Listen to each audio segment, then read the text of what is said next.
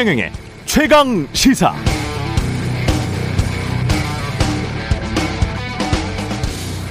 네, 임대차 3법이 시행된 게 2020년 7월 31일입니다. 제도 시행된 지가 아직 2년이 안 지났는데요. 세입자 보호를 위해서 마련된 제도였지만 1. 오히려 집주인들이 미리 전월세를 올려받아서 세입자들이 더 고통스럽다는 주장이 있었고요. 2. 또 비슷한 시기 양도세 비과세 요건이 강화됐잖아요. 1주택자라도 실거주 2년을 해야 양도세 공제 혜택을 받을 수 있기 때문에 양도세 비과세 혜택을 받기 위해서 집주인들이 세입자에게 집에서 나가라고 하고 자신들이 들어와서 또는 들어온 척 하면서 그렇게 사는 경우가 많았다. 그래서 세입자들이 오히려 재계약을 못하는 경우가 많았다는 불만도 있었습니다. 첫 번째 문제는 부동산 경기에 따라서 뒤바뀔 수도 있는 문제이기 때문에 지금 이 가격에도 그런 현상이 지속될지는 모르겠고요. 두 번째 문제는 정부가 이미 보완 대책을 내놔서 세입자와 5% 이내에 임대료 갱신 계약을 하는 집주인에게는 실거주 1년을 한 것으로 간주해주는 그래서 집주인은 실거주를 하지 않고도 나중에 집을 팔 때 양도세를 절감할 수 있는 방법이 생겼습니다. 그런데 만약 윤석열 정부가 임대차 3법을 폐지하게 되면 오히려 집주인들은 전월세가를 2년마다 임의로 올릴 수 있고 과거처럼 되는 거죠. 그럼 무주택 세입자들은 주거가 더 불안해지면서 지금보다 더 많은 임차 비용을 물어야 할 수도 있습니다. 어떻게 될지는 시장 상황에 따라서 좀 봐야 되겠는데 자 어떻게 생각하십니까 임대차 3법 어, 좀 더 놔두고 지켜보는 게 좋을까요 아니면 이참에 폐지하는 게 옳을까요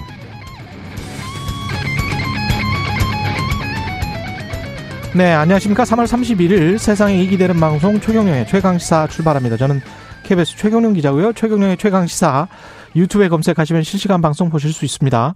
문자 참여는 짧은 문자 50원, 긴 문자 100원이 드는 샵9730 또는 유튜브에 의견 보내주시고요. 새로워진 무료 콩 어플 있습니다. 예, 많은 이용 부탁드리고요. 오늘 인터뷰 수도권 최대 승부처죠. 경기도지사 지방선거 더불어민주당 염태영 예비후보 만나보고요. 최고위원 내려놓고 대구시장 출마 선언한 대구시도 정말 관심 지역입니다. 국민의힘 김재원 전 최고위원도 만나봅니다.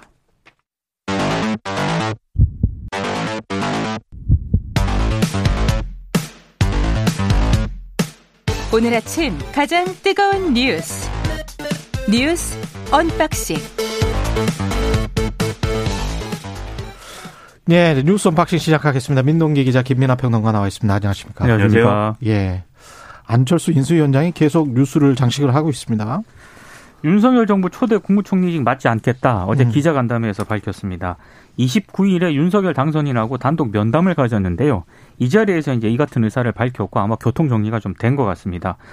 뭐 안철수 위원장은 간담회에서 당선인의 부담을 덜어주기 위한 차원이다 이렇게 입장을 밝혔는데 언론들의 관심은 조금 다른 데 있는 것 같습니다. 어제 기자간담회에서도 질문이 나왔거든요. 혹시 안랩 주식 그 백지 신탁 문제 때문 아니냐 이렇게 음. 질문을 하니까 아니다라고 이제 얘기를 했고 그럼에도 불구하고 언론들의 많은 언론들의 해석은 지금 결국에는 대권 도전을 해야 되는데 일단 당 복귀로 가서 재충전을 한 다음에 일단 합당도 진행을 해야 되는 거 아니겠습니까? 어. 합당 절차를 마무리가 되, 아, 되면은 뭐 집권 여당에서 정치적 기반을 좀 넓히는 작업 이쪽을 안철수 위원장이 택한 것 아니냐라는 해석을 하고 있고요. 재밌는 것은 이렇게 되면은 굉장히 불편한 관계에 있는 이준석 대표하고 약간의 그 불편한 동거 체제를 이어가야 되는데 지금 또 지방선거도 준비를 해야 되거든요. 음. 두 사람이 또 어떤 역할을 맡을 것인가 이런 부분들에 대해서 언론들이 좀 이런저런 해석을 하고 있습니다. 그러니까 역대 이제 주요 대권 주자 중에 총리를 했던 사람이 사실 대통령이 된 사례는 없습니다. 그렇죠. 그게 일종의 이제 징크스로 지난번에 김준일 대표랑 한번 이야기했었던 것 같아요. 예. 그렇죠. 그게 징크스라면 징크스인데 이런 음. 문제도 있는 거죠. 총리를 맡으면 어쨌든 그 정권하고 굉장히 긴밀한 관계가 되는데 정권 말에는 뭐 항상 대선을 얘기를 하면 뭐 현 정권과의 차별화 뭐 이런 얘기를 하잖아요. 그렇죠. 그런 거에서 이제 불리한 구도일 수도 있다. 그래서 그런 것을 감안하고 있는 거 아니냐. 언론들이 이렇게 분석을 하는 측면들이 있고 음. 말씀하신 대로 이제 결국은 국민의 당이 세력이 작은 세력이기 때문에 국민의힘하고 합당한 이후에 안철수 대표가 내부에서 차기 대권자로서의 위상을 분명히 하려면 내부에서 이제 좀 자기 기반을 넓혀 나가는 게 확실하게 필요하다는 판단인지 한거 아니냐. 그리고 국무총리를 안 한다고 하면 그러면은 그거에 이제 맞는 또 나름대로의 배려가 있어야 되잖아요. 국민의 당, 이게 안철수 위원장이 추천한 인사들이 앞으로 내각에 더 많이 참여할 수도 있다. 이걸 근거로 해서. 예. 그래서 여러모로 이제 당으로 가는 게 이득이겠다. 이렇게 판단한 결과 아니냐. 이렇게 해석들을 하고 있는데. 총리가 되면은 재산 공개해야 되고 그 다음에 그거 백지 신탁 해야 되지 않습니까? 다 해야 됩니다. 안랩 주식 같은 경우는 2천억이 넘는데. 그렇습니다. 예. 그렇죠. 근데 그 문제에 대해서도 이제 뭐 우- 여기 있는 이런 사람들은 예. 야그 문제는 상당히 이제 아, 심각한 문제다. 예. 큰 돈은 뭐 사실 본 적도 없어요. 주식이 뭐 2천억씩 되는 본 그런 건 본 적이 없습니다. 저는. 그, 뭐, 뭐 누가 받겠습니까? 그렇죠. 네. 그러니까 상상할 수 없는 일인데. 예. 근데 안철수 위원장은 아까 말씀하셨듯이 그건 뭐 큰 문제 아니다라고 얘기를 하는 거예요. 총리를 하면 당연히 백지신탁 하는 거고 안 하면 안 하는 거지. 백지신탁 하기 싫어가지고 총리 안 하는 거 아니다. 이런 이제 태도인데 음. 어쨌든 언론의 관심은 그래서 그러면 이준석 대표와의 관계 설정 이런 거지 않습니까? 그걸 또 물어봤어요. 그 여러 가지 방식으로 기자들이 물어보잖아요. 이준석 예. 대표하고 어떻게 지내실 겁니까? 이렇게 물어보지 않잖아요. 근데 안철수 대표가 이런 얘기를 했습니다. 국민의힘이 너무 이제 기득권 정당의 모습이 강하다. 이걸 바꿔야 된다.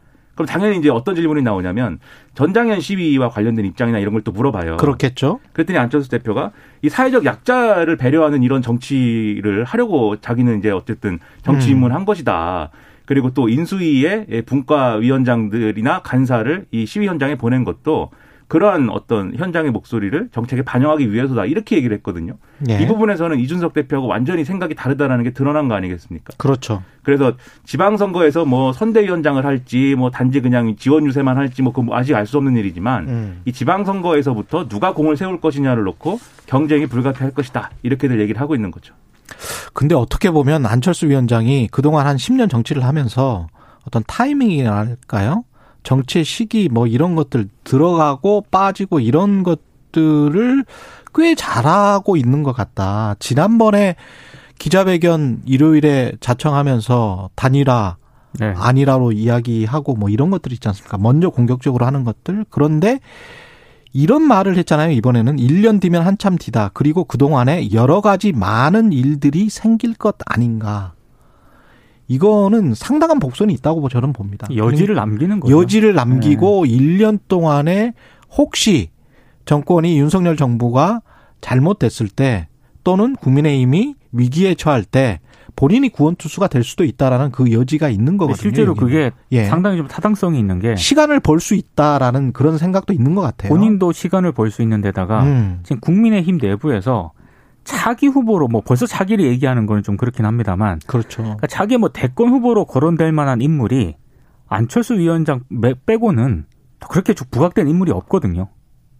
그렇죠. 네. 지금 만약에 이제 홍준표 의원도 대구시장 나간다고 하면 결과를 봐야겠죠. 그렇죠. 네. 그렇죠. 어. 그래서 차기 대권 주자로 이제 불확실한 측면이 있고 그 다음에 이렇게 되면 안철수 위원장이 차기 대권 주자로 이제 좀 거의 유일한 인물이다라고 할때이 음. 사실만으로도 사실 차기 당권 경쟁에서는 상당히 유리한 유리할 수 있죠. 고지를 점할 수 있고 예. 그리고 지방선거 결과에 따라서 또는 이제 다른 어떤 결과에 따라서 이준석 대표도 임기를 채울 수 있을 것이냐 이건 음. 모르는 거거든요. 예. 그런 것까지 고려를 하면 어쨌든 기회의 선택지가 더 넓어지는 것은 분명하다 이렇게 봐야 예. 되겠죠. 그래서 총리는 누가 된다는 거예요?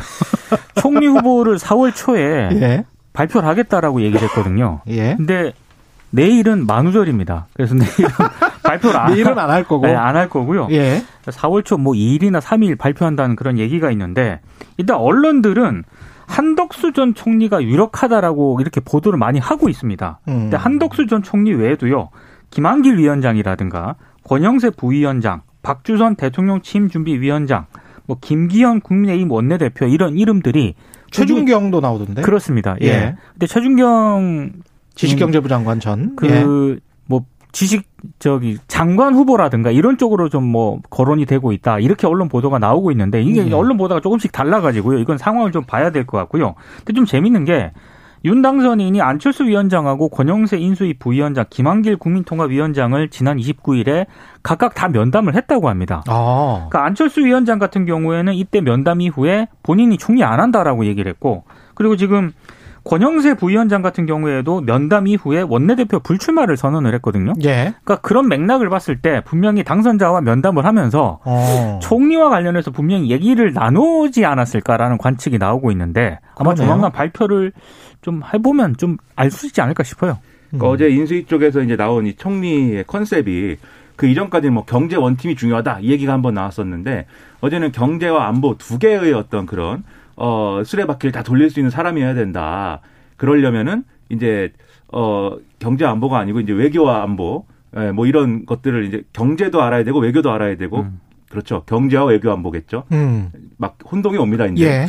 너무 여러 총리 관련 여러 가지 얘기가 나오니까 경제와 외교 안보를 다 잡을 수 있는 사람이어야 된다라는 거였는데 그러면 이제 상당한 경륜이 있어야겠고 또 경제 전문가라고 얘기할 수 있는 어떤 이력이 있어야 되지 않습니까? 예. 그게 이제 그렇게 종합을 해보면 한덕수 전 총리가 유력하지 않느냐라는 거예요. 음. 근데 오늘 이제 보수 언론의 보도를 좀 보면은 음. 임종년 임종용 전 금융위원장을 또 유력하게 놓고 있는 선택지가 있는 것 같아요. 그래서 예. 어떤 언론은 두 사람이 지금 경합 중이다라고 보도를 했는데 다만 여기서 보면은 왜냐하면 한덕수 전 총리는 2007년에 이미 총리를 해본 인물인데 그렇죠. 너무 올드보이 아니냐 이 얘기가 어. 있어서 그러면 새로운 인물인데 경제 전문가라고 하면은 임종영 전 위원장 아니냐 뭐 이렇게 해서 설득 작업 중인 거 아니냐라는 건데 음. 본인의 의사가 총리는 아니다라는 거예요. 지금 이 언론 보도 내용은. 예. 그러면 결과적으로 한덕수 전 총리 아니냐 이렇게 해석을 하는 건데 음. 이외에 거론되는 여러 가지 인물, 여러 사람들의 인물의 이름들도 본인 의사가 총리에 있느냐라고 하는 점에 있어서는 별로 의사가 뚜렷하지 않은 걸로 지금 보도가 되고 있습니다. 지금 말씀하신 최준경 전 장관이나 이런 사람들도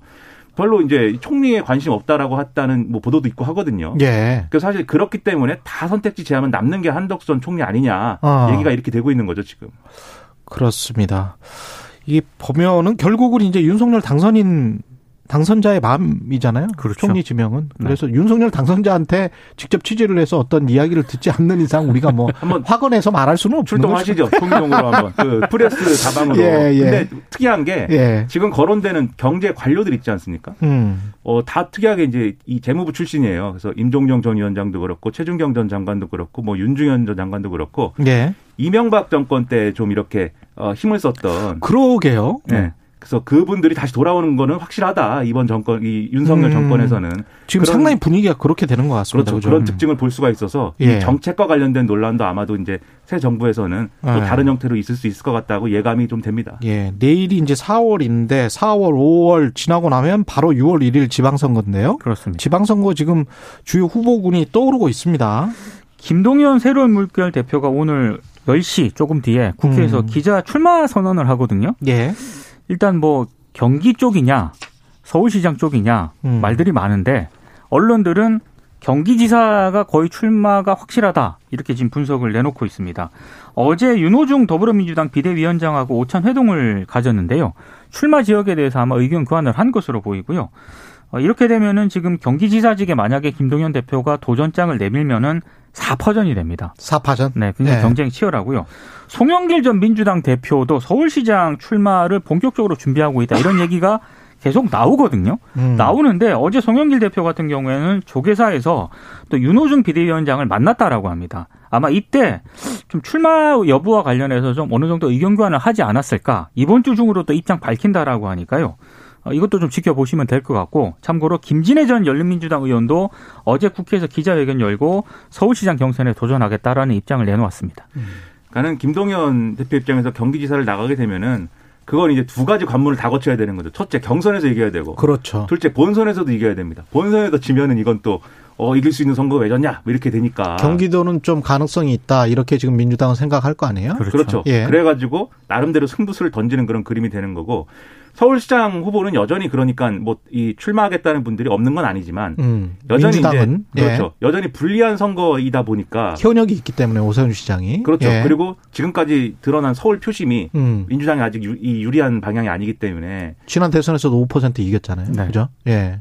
그 이 국민의 윤석열 당선인이 예, 그렇죠. 국민의힘이. 예. 그래서 이 부분에 있어서도 이제 나갈 사람이 없다라는 거를 전제로 해서 지금 송영길 대표를 차출해야 되는 거 아니냐 뭐 이런 얘기가 나오고 있고 송영길 전 대표도 거기에 의지를 가지고 있는 것 같아요. 음. 근데 다만 이제 명분이 조금 이제 부족한 측면들이 있는 것이죠. 지난번에 당 대표로서 대선에 임했는데 거기에서 지고 바로 나올 수 있느냐? 그렇죠. 첫 번째 그거, 두 번째로 이제 86 용태론을 본인이 거론했는데 또 나오냐? 그렇죠. 셋째는 인천 사람 아니냐? 인천 사람인데 왜 서울에 나오는 거냐? 인천시장 했지 않느냐? 네. 그렇죠. 아. 그래서 본인도 이 부분에 대해서 좀 명분을 이제 강화하는 그런 것, 이 어떤 것들이 필요해서 어. 적극적으로 얘기는 못 하고 있는 거 아닌가 싶습니다. 근데 마음은 충분히 있는 거 아니냐라고 다들 생각하는 것 같습니다. 유승민 전 의원도 나올 것 같잖아요. 지금 경기도지사. 이게 언론 보도가 좀 나뉘어요. 예. 유승민 전 의원 같은 경우에는 어제만 하더라도 경기지사에 출마할 것처럼 언론들이 보도를 했는데 어제 문화일보 보도를 보면은 그 유승민 전 의원 측 관계자가 이런 얘기를 합니다. 아니 그거 아니고 정치를 그만두는 방안도 아직 내려놓지 않고 있다. 아. 그러니까 명확하게 입장은 아마 오늘 밝힐 거다라고 얘기를 했거든요. 그러니까 오늘 유승민 전 의원이 어떤 입장을 밝힐지 한번 나중에 좀 보시면 될 것 같은데 어쨌든 유승민 전 의원이 경기지사에 출마할 수도 있다라는 얘기가 나오니까 음. 준비하고 있는 예비 후보들 있지 않습니까? 그렇죠. 심재철 전 국회 부의장 같은 경우에는 이게 뭐 하는 거냐라고 강력하게 반발했고 또 뭐 다른 분들도 있습니다. 함진규 뭐 예비 후보 같은 경우에도 이러면 안 된다라고 이제 강력하게 음. 반발을 하고 있는 그런 상황입니다. 그러니까 경기도가 엄청나게 핫한 지역이 되고 있는 거예요. 그렇죠. 1,300만 아닙니까, 인구가. 그렇죠. 예. 그렇기도 하고 과거에는 사실 경기도지사 또 징크스가 있어가지고 경기도지사 한 사람은 대권 못 간다 뭐 이런 징크스가 있어가지고 음. 약간 좀 인기가 떨어지는 그 서울시장보다 약간 인기가 떨어졌는데 예. 이번엔 좀 분위기 다른 거죠. 그래서 만약에 이제 유승민 전 의원 나오고 이쪽에 이제 김동연 전 부총리 나오고 하면은 경제 전문가들의 대결 뭐 이렇게 컨셉이 잡힐 수가 있는 그런 측면들이 있기 때문에 아마 이 상대의 패를 보고 서로 이제 움직이는 그런 상황들이 될 수도 있을 것 같은데 하여튼 변수는 내부 여론 정리나 이런 것들이 여전히 살아 있어가지고 유승민 전 의원이 어떤 결정을 내릴지는 사실 나온다라고 다들 생각하고 있는데 모르는 거죠. 사실 본인이 얘기할 때까지는. 그렇죠. 왜냐하면 이분도 명분이나 이런 것들을 또 생각을 해가지고 판단을 해야 그렇죠. 됩니다. 대구 사람 음. 아니냐, 음. 왜 경기도에 무슨 연고가 있느냐 그렇죠. 이 얘기가 있는 것이기 때문에 또 필요한 어떤 절차들이 있겠죠. 대구는 권영진 대구시장이 지금 삼선 출마를 포기 선언했고 어제 그렇게 되면 이제 홍준표, 김재원 조금 있다가 이제 인터뷰를 해볼 예정입니다만은 그 다음에 유영아 네. 이렇게 변수가 되네요. 유영아. 유영아 변호사 같은 경우에는 일단 거주지를 음. 대구로 옮겼거든요.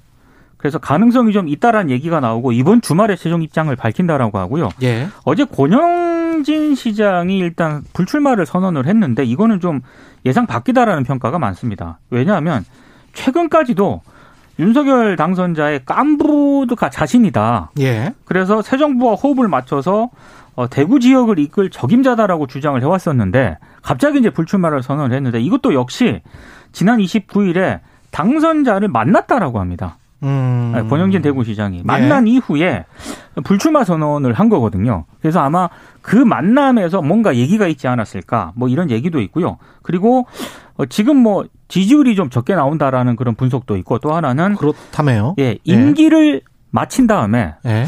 아, 당선자와 함께 새 정부에서 좀 다른 역할을 아. 맡는 것 아니냐 뭐 이런 해석도 나오고 있고 여러 해석이 나오고 있습니다. 지금 언론을 보면은 지금 말씀하신 대로 윤석열 당선이 나고 독대를 하든지 어쨌든 교감이 있어가지고 새 정부에서 장관이나 이런 거를 맡을 수 있다라고 나오는 현역 의원이나 지금 이런 사람들이 굉장히 많이 있거든요. 김기현 원내대표까지 포함해가지고 여러 그렇죠. 사람이 그렇죠. 있는데 어. 만약에 그게 다 현실이 되면은 어 역대, 자리 모자랍니다. 역대 가장 많은 의원 출신 장관이나 뭐 이렇게 탕생할 수도 있어요. 예. 그러니까 이게 맞는 거냐 좀 의문인데 아무튼 권영진 시장의 결정 배경을 놓고는 온갖 얘기가 또 나옵니다. 이게 지금 말씀하신 지지율이 현지 프리미엄이 없고 너무 지지율이 낮게 나오는 데다가 음. 가장 큰 경쟁자 중에 하나인 홍준표 의원이 최근에 마이너스 25%의 이제 그 핸디캡이 있었는데 이거 공천관리에서 마이너스 10%로 고쳤거든요. 그렇죠. 최대 마이너스 10%만 할수 있다. 네. 그렇죠. 예. 그러다 보니까 아, 우리가 뭐 이거는 중복 할인 적용 안 된다 뭐 이런 그렇죠.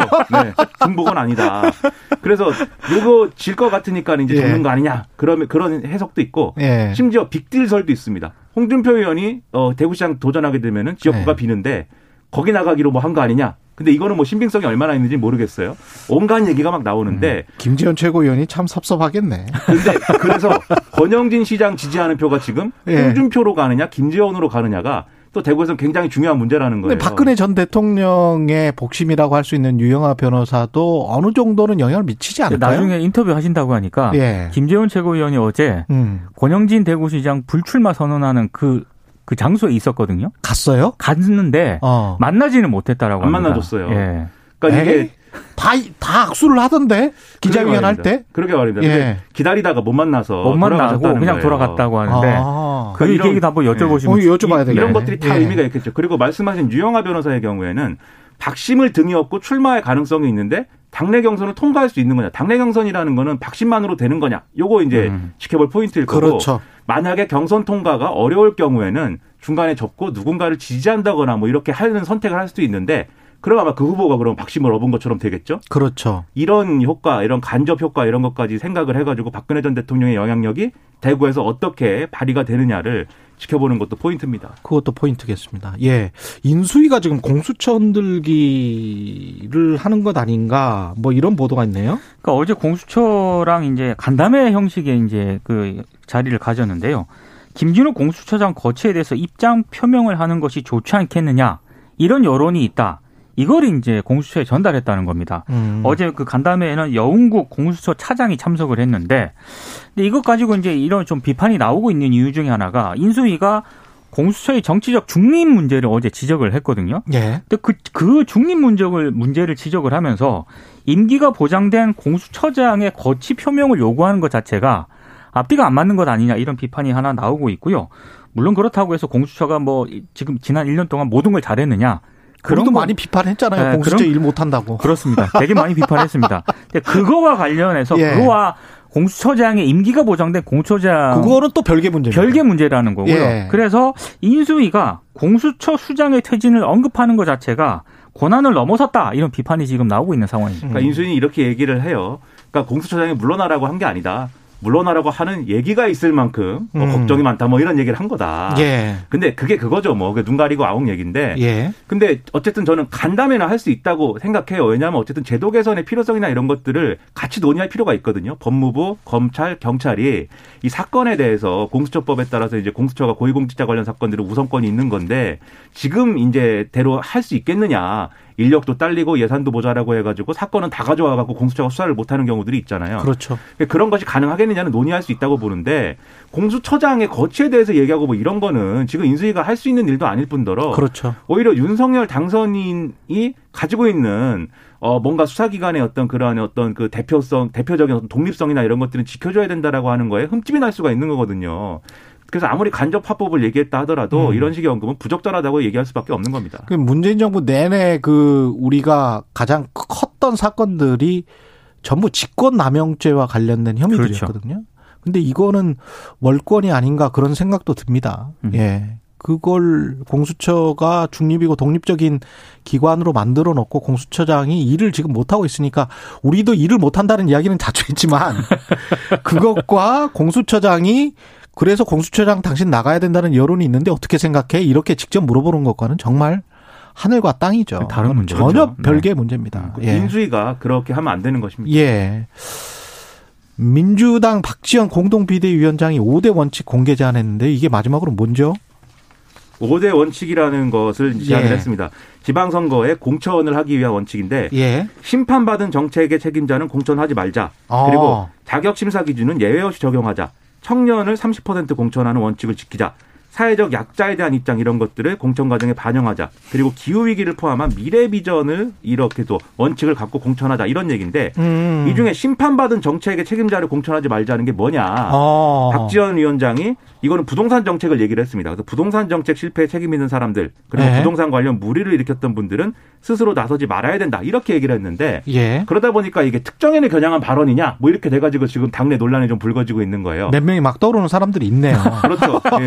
충, 충청도 충북지사 도전한다고 하는 뭐 노영민 전 대통령 실장이라든지 그렇죠. 전북지사에 관심 있다고 얘기가 나온 김현미 전 국토교통부 장관이라든지 아, 등등등 얘기가 예. 나오는데 음. 근데 김현미 전 장관은 뭐 불출마로 기울었다는 얘기도 있고 음. 어쨌든 그런 상황인데 그럼 이게 약간 그런 쟁점은 있을 수가 있어요. 실패한 정책의 책임자를 공천하지 말자라고 한다면 그 음. 그 실패한 정책이 부동산만 있는 거냐?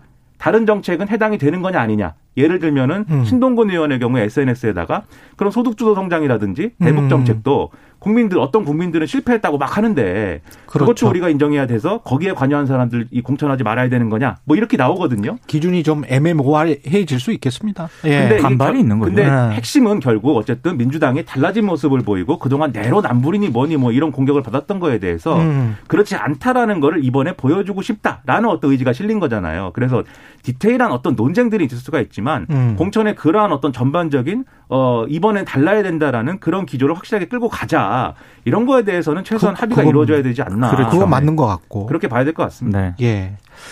알겠습니다. 여기까지 해야 되겠습니다. 45분이 다 돼가네요. 뉴스 언박싱 민동기 기자 김민아 평론가였습니다. 고맙습니다. 고맙습니다. KBS 일라디오 최경영의 최강시사 듣고 계신 지금 시각 7시 45분입니다.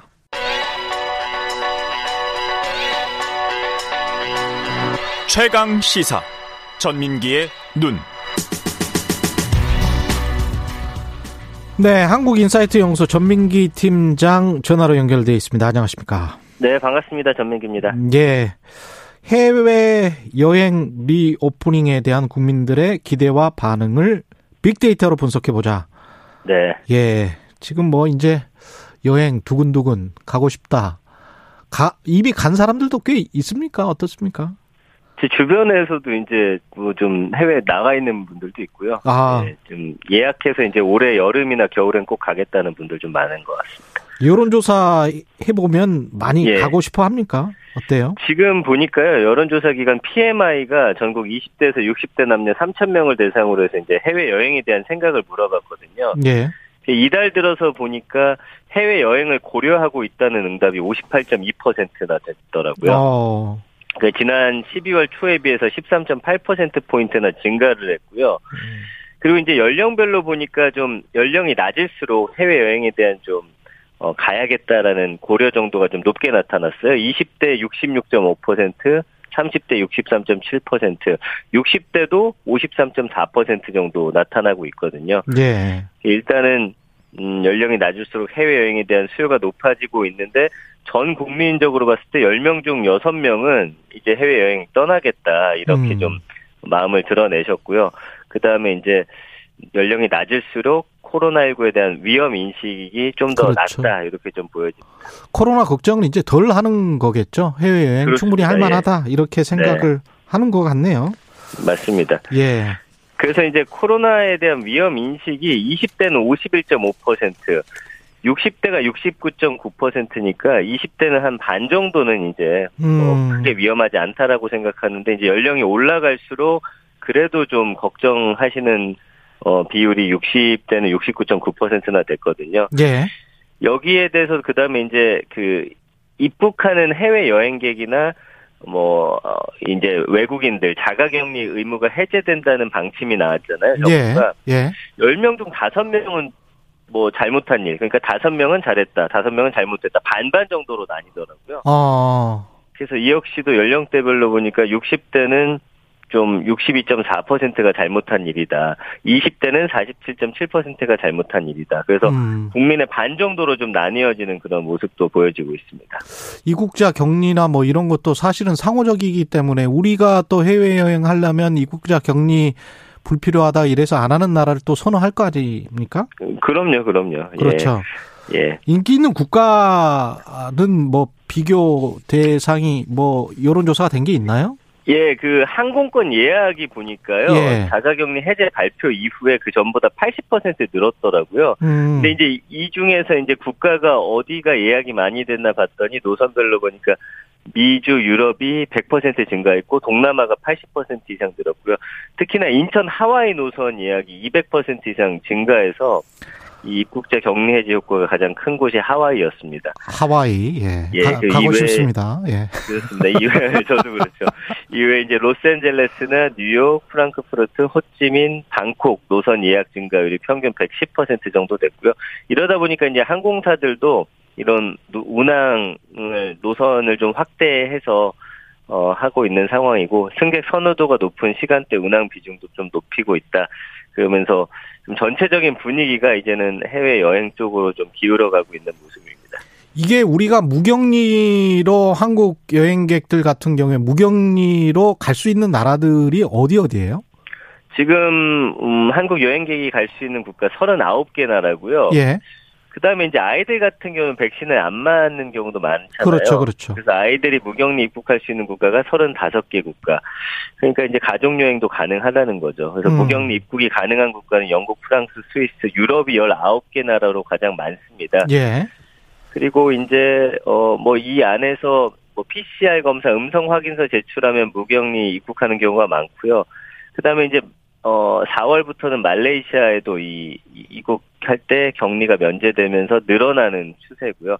그래서 이제 PCR 음성 확인서 제출 없이 입국 허용하는 국가도 늘고 있거든요. 네. 프랑스, 독일, 네덜란드, 캐나다, 우즈베키스탄, 판, 캄보디아 이런 국가들은 PCR 확인서조차 요구 안 하는 국가들이 많이 늘고 있고 그렇군요. 예. 예, 그래서 앞으로는 이 백신 접종 여부에 상관없이 무격리 입국할 수 있는 국가가 좀 더 늘어날 것으로 보여서 이런 어 해외 여행 가고자 하는 그런 흐름에 더좀 불을 지펴주지 않을까라는 그런 생각이 듭니다. 빅데이터상 반응은 어떻습니까? 언급량이 많아지고 있습니까? 네, 해외 여행과 관련해서 언급량이 3월 1일부터 한 3만 건 정도 예전에 예. 비해서는 높진 않은데 이 그래프 자체가 상승 곡선을 그리고 있다라는 게 좀 중요한 것 같아요. 음. 그래서 이제 해외 여행과 관련해서 연관어들 쭉 살펴보면 여행 상품이라든지 그 다음에 뭐 쇼핑, 뭐 격리, 그러니까 이제 격리가 되는지 안 되는지 일단 먼저 살펴보시고요. 예.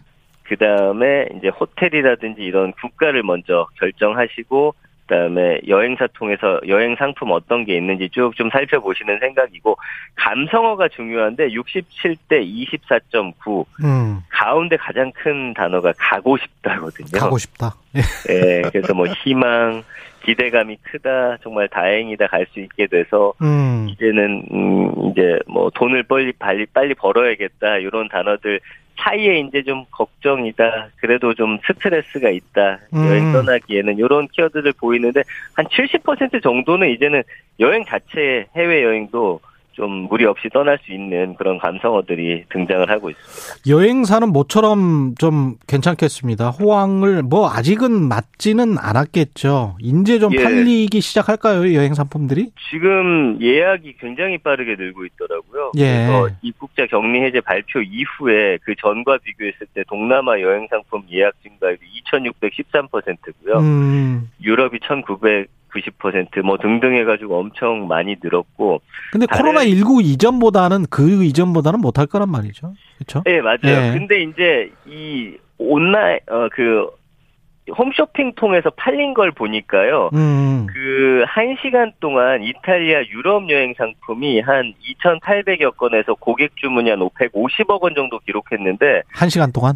예, 이거는 코로나 이전보다도 굉장히 높은 수치라고 하더라고요. 그러니까 좀 예. 몰리다 보니까. 그러네요. 예. 예, 이런 것들이 좀 보여집니다. 한정된 상품들이 또 있다 보니까 또 그럴 수도 있겠습니다. 사람들은 네네. 가려고 하는 사람들은 좀 있고 면세점 매출도 올라가겠습니다. 산업적으로 예, 보면 마켓다 하늘길 열리면서 해외여행 물꼬가 트이니까 이제 면세점 같은 경우도 지난 18일부터 27일까지 롯데 면세점은 67%, 현대 면세점 40%, 신세계 면세점 36% 매출이 늘었고요. 어, 이 매출 동반 상승세는 여행객들이 이제 면세품 사전 구매에 나섰기 때문으로 분석이 되는데 앞으로는 더 좀 증가할 것으로 예상이 됩니다. 지난 18일부터 27일까지면 아직 본격적으로 시작도 안 했는데 봄철 네. 여행이 좀 늘고 있군요. 팬데믹이 근데 아직 끝난 게 아니라서 혹시 해외 여행 가서 뭐 이렇게 코로나 걸리면 어떻게 해야 되나요?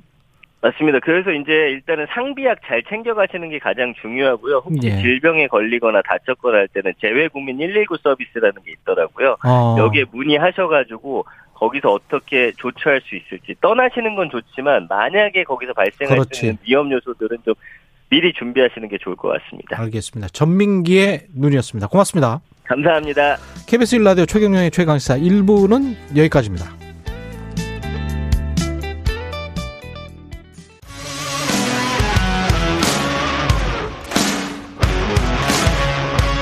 오늘 하루 이슈의 중심 최경영의 최강 시사. 네, 6일 지방선거 두 달 앞으로 다가왔고요. 대선 직후 치러지는 선거인 만큼 대선의 연장전이 될 것이라는 관측이 나오면서 다시 한번 여야가 뜨겁게 격돌할 분위기입니다. 특히 지방선거 최대 승부처 경기도죠. 경기도지사 둘러싼 경쟁 치열합니다. 지난 24일 가장 먼저 경기도지사 출사표 던진 물입니다. 더불어민주당 염태영 예비후보 전 수원시장이시죠. 어, 전화 연결돼 있습니다. 안녕하세요. 예, 안녕하세요. 연평입니다. 예. 그 수원시장 하시다가 그 경기도지사로 출마하신 이유, 출마의 변부터 여쭤봐야 되겠습니다. 예. 저는 전국에서 가장 큰 기초 지방 정부인 인구 125만의 수원에서 삼선 수원시장을 했습니다.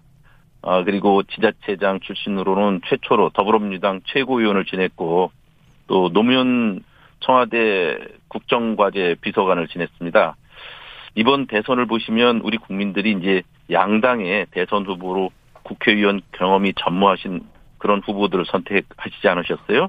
예. 네, 이것은 여의도 정치, 중앙 관료 정치에 대한 강력한 경고였다고 생각을 합니다.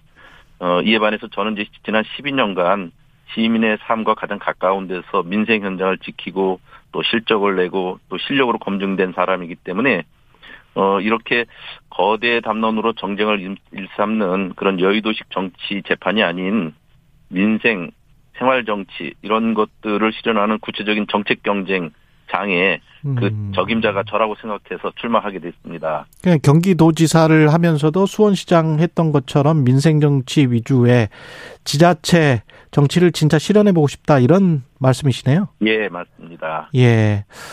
현재 경기도 정책 그 전에 이제 이재명 전 지사 이, 예. 이재명 대선 후보였었는데 어떤 것은 이어가고 어떤 것은 좀 발전적으로 계승하고 어떤 것은 뭐 다시 한번 재고해 보겠다 뭐 이런 것들이 있을까요? 예, 어, 이재명 현 이제 상임 고문이시죠? 예. 어, 그 당시 이제 이전의 이력으로 보면 저와 마찬가지로 기초자치단체장으로 출발했습니다. 음. 어, 성남시장 8년 하셨죠? 예. 제가 수원시장 12년하고 겹쳐지는데, 그리고 이제 경기도지사를 거쳐서 집권여당 대통령 후보가 됐습니다.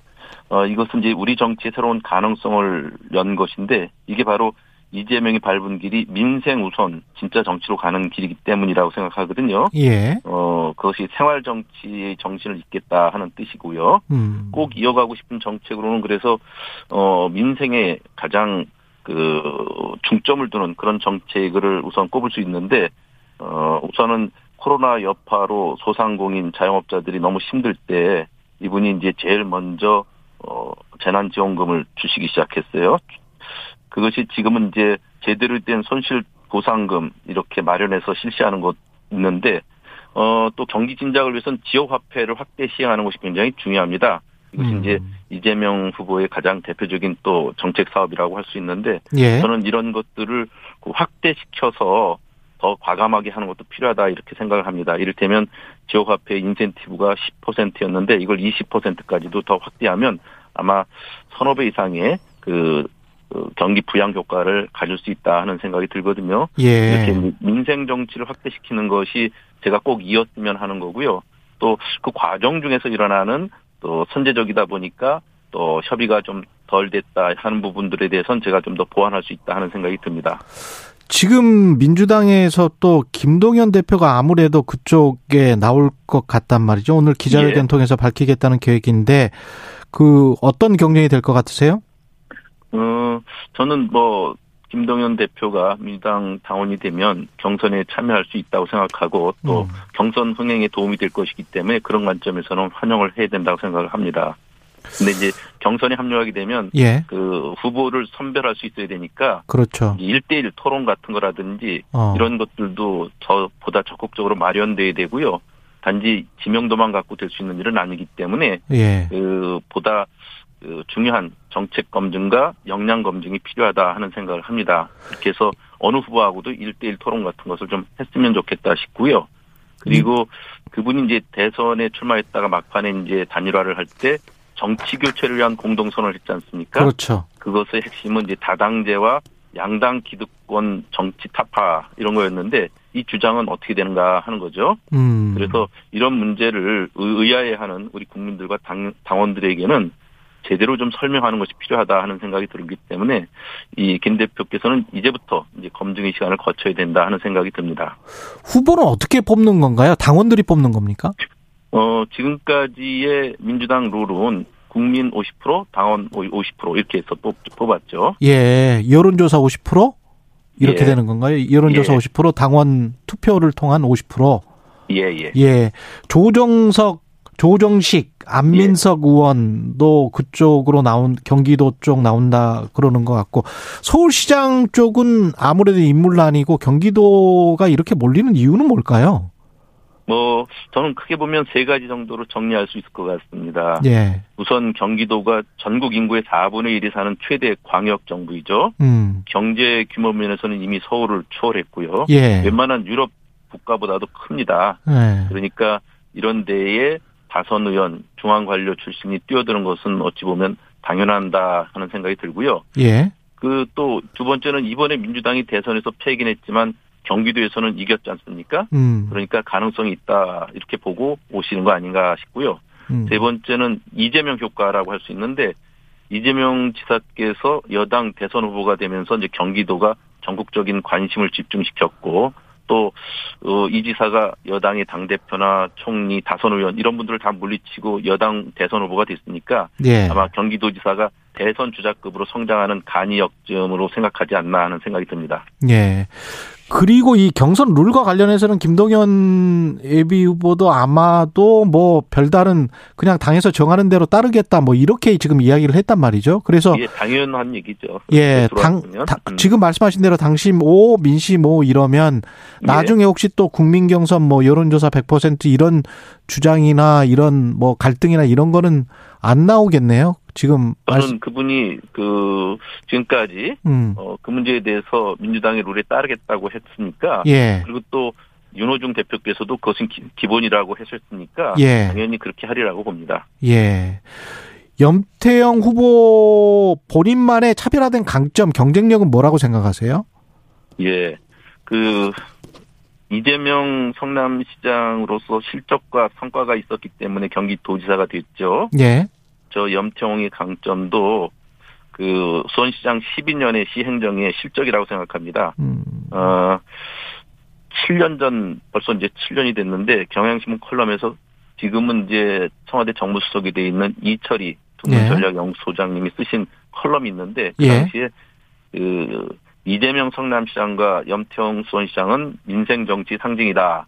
음. 다만 이제 이재명 시장이 좀 우렁차게 민생 정치를 해왔다면 그 염태홍은 좀 조용하게 민생 정치를 했다 이렇게 표현을 했더라고요. 어 그 바로 민생 정치가 저의 첫 번째 강점이다 하는 거고요. 그거는 이제 수원시정 12년을 이렇게 객관적으로 보시면 아실 거다 생각하고요. 두 번째 경쟁력은 그 싸움에 나가면 선거에서 이기고 만다 하는 제 실적을 보여줄 수 있습니다. 음. 어, 우선 민주당이 한 번도 시장이 되어보지 못한 수원에서 수원시장 3선을 민주당 당적으로 했고요. 그리고 2016년, 2020년 우리 지역에 다섯 석의 국회의원 전체를 민주당이 석권하는 발판이 되기도 했죠. 어. 그리고 그 제가 어, 최고위원에 도전했을 때 기초자치단체장 현역이 어떻게 되겠냐 했는데 저는 결국 아무도 어, 그때 주목하지 않았지만 10명이 출마한 최고위원 선거에서 컷오프 8명이 살아남았고 최종 선출된 5명 중에서 2등으로 제가 당선됐거든요. 예. 저는 큰 선거에 좀 강하다 이렇게 이제 자부심을 갖고 말씀드리고 싶고요. 음. 그리고 다른 후보가 갖고 있지 못한 생활 정치 문제를 제 나름대로 풀어내는 방식이 많은 사람들이 동의하고 실적을 냈다 이렇게 생각하기 때문입니다. 어, 1,400만 경기도를 버듬기 위해서는 이제 지방 행정에 대한 이화 경험이 절대적으로 필요한데 그것이 저는 제 강점이고 또 제가 갖고 있는 경쟁력이다 이런 생각을 합니다. 근데 이제 경기도지사 같은 경우는 아무래도 전국 구적인 인물들 그래서 예. 국민의힘 같은 경우도 유승민 전 대표, 유승민 전 의원이 나올 수도 있을 것 같은데 예. 어 인지도라는 측면에서는 아무래도 좀 밀린다라는 생각은 안 하십니까? 저는 그것은 선거가 본격적으로 이루어지게 되면 예. 어, 정책 역량과 경기도를 얼만큼 이해하고 있는가 하는 것 속에서 다 우열이 드러나라고, 드러나리라고 봅니다. 예. 그리고 또 언론 일부에서는 어, 유승민, 김동연 이런 빅매치 이런 시각이 있는데 예. 저는 그것은 좀 과하다 하는 생각이 들어요. 예. 대선에 나가서 이제 이름이 좀 알려지면 경기도를 맡을 자격이 있느냐 이것은 별도의 문제죠. 예. 어, 지금 이제 김동연 대표께서도 신생 정당 대표라고 그래서 아직까지는 이제 본격적인 검증을 못 받았거든요. 예. 그래서 그 중앙 관료 출신이 바로 도지사가 되는 것에 대한 리스크 검증은 지금부터 있을 거다 하는 생각이 들어요. 음. 그 이번에 이제 김동연 후보에 속한 당도 그 종로 보궐선거에 나갔는데 0.56%를 득표했어요. 예. 그래서 어 저는 이제 그 이런 부분이 앞으로 검증의 내용이 될 거다 하는 생각이 들고요. 예. 어 김동연 후보와 제가 재밌는 이력이 하나 겹치더라고요. 음. 어 국정과제 비서관인데 저는 이제 노무현 참여정부 때 국정과제 비서관이었는데 이분은 이명박 정부 때 했더라고요. 예. 그래서 아마 민주당 경선에 합류하게 되면 어. 또 제대로 붙어볼 수 있다 하는 생각이 듭니다. 어, 유승민 의원 같은 경우는 오늘 뭐 오히려 또 출마하지 않을 거고 또 정계 은퇴까지 나오는 보도 내용이 있는 거 보면 좀더 음. 지켜봐야 될 것 같습니다. 근데 국민의힘 입장에서는 아마도 이제 대통령 취임 이후에 예, 예, 6월 1일 지방선거를 하기 때문에 음, 분명히 이제 선거 전략에 그런 이야기가 나올 겁니다. 집권 여당에 힘을 몰아주십시오. 대통령과 함께 그래도 지자체의 예산도 따내고 예. 뭐할 수 있는 힘 있는 여당 후보를 몰아주십시오. 이러면 아무래도 이제 국민의힘 쪽이 유리하지 않을까 그런 생각도 드는데요. 어떻게 보십니까? 예. 참 판도가 확 바뀔 것 같거든요. 예, 그런 우려도 분명히 있습니다. 예. 그러니까 지금은 우려를 얘기하기가 참 어렵다는 거고요. 예, 그래서 그에 대응할 수 있는 후보의 역량이 더 중요하다 하는 생각도 들고요. 예, 그래서 뿌리부터 흔들리지 않는 그런 경쟁력을 갖춘 후보가 필요하다 하는 생각이 듭니다. 음, 어, 대선은 대선이고 그렇지만 지방선거는 또 지방선거이기 때문에 저는 이제 이번 지방선거에서 분명히 대통령 취임 후에 허니문 기간에 치러지는 그 효과도 분명히 있겠지만 예. 한편으로 보면 여보세요? 예, 예. 한편으로 보면 그 어, 코로나로 더욱 어려워진 민생의 문제, 음, 먹고 사는 문제, 예, 이런 것을 지켜야 하는 것, 또 이재명 지사가 경기도에서 펼친 정책이나 가치를 지켜야 하는 것, 또 제가 좋은 평가를 받았던 염태영 표의 민생 정치를 경기도 전역에서 펼쳐 보이는 것, 이런 것을 어 가급적 최대한 드러내면 음. 저는 어, 이번에 그렇게 불리하지만은 않은 선거를 할 수 있다 하는 생각이 들고 그렇기 때문에 중앙 정부의 바람에 휩쓸리지 않는 그래서 민생 정치의 골간을 굳건히 지키고 있는 저 같은 후보가 경쟁력이 있다 하는 생각이 들거든요. 음. 그래서 보다 중요한 것은 그 직책을 맡아서 시민들에게 실적과 성과를 어떻게 낼 거냐 그것을 한번 제대로 그 도민들이 평가할 수 있게 해주는 것이 그것이 필요하다고 봅니다. 이재명 상임고문이 지방선거에서 어떤 역할을 해야 된다 그런 요구도 민주당 내에서는 꽤 있는 것 같던데 어떻게 예. 보십니까? 예, 저는 어 이재명 후보 이제 상임 대표 상임 고문께서 이제 그 본선거가 일어나면 어 어느 후보가 됐든 아마 최선을 다해서 같이 띄워주지 않겠나 하는 생각이 드는데 단지 이제 정치적 셈법을 갖고 경선 단계에서 이재명 후보를 끌어들여서 사사로운 이득을 보자, 보- 보자고 하는 거는 적절치 않다는 생각이 들고요. 예. 어, 이재명 이제 상임 고문은 우리 민주당의 소중한 자산이 됐기 때문에 주변에서 이제 자기 이익을 위해서 소비하지 않았으면 하는 생각이 듭니다. 아마 어, 이번 그 지방선거에서 큰 역할을 좀 하시고 나면 그리고 8월에 전당대회 때 또 그 당원들의 신임을 얻어서 어, 재개할 수 있는 발판을 만드는 것도 필요하지 않나 하는 생각이 듭니다. 8월에 전당대회에서 당 대표 예, 그런 예. 도전의 가능성도 갖고 움직이시지 않겠나 생각되고 저는 그런 것이 민주당이 살리는 민주당이 사는 길이라고 생각하기도 합니다. 대선 패배 이후에 민주당 쇄신은 어떻게 해야 될까요? 음, 지금 이제 민주당이 대선 패배 이후에 제대로 된 반성을 했는가 또 음. 분석을 제대로 해서 새로 출발하는 그 출발 지점을 제대로 찾고 있는가 하는 것에 대한 문제 제기가 있는 것에 대해서 예. 저도 일정 부분 공감을 합니다. 어, 음. 그리고 이걸 잘 해야만 지방선거도 또 이길 수 있는 발판이 된다고 생각을 하거든요. 예. 이제 지금도 이제 여의도 민주당사 앞에서는 시민 촛불 집회가 어, 매주 열리고 있는데 예. 어, 이를테면 검찰 개혁, 언론 개혁, 또 수사 기소 분리 중수청 설치 이런 것들이죠. 예. 어, 이런 것들을 반드시 좀 해내고 그럴 때 역풍이라든지 자고 우면하지 말고 어, 우리 민주당에 신임을 줬던 국민들의 뜻을 받들어서 음. 어, 우리가 그런 개혁에 대해서 확실한 박차를 가는 것은 필요하다 하는 생각이 들고요. 예. 어, 이런 것들을 통해서 국민들의 신임을 다시 하나하나 쌓아가면 음. 우리에게도 어, 다시 기회가 열릴 수 있다 하는 생각이 듭니다. 알겠습니다. 여기까지 듣겠습니다. 염태영 전 서울시장 더불어민주당 경기도지사 예예예 예, 예. 전, 전 수원시장 예. 예. 더불어민주당 경기도지사 예비 후보님이었습니다. 고맙습니다. 예, 감사합니다. 예. 공정, 공익, 그리고 균형. 한 발짝 더 들어간다. 세상에 이익이 되는 방송. 최경영의 최강 시사.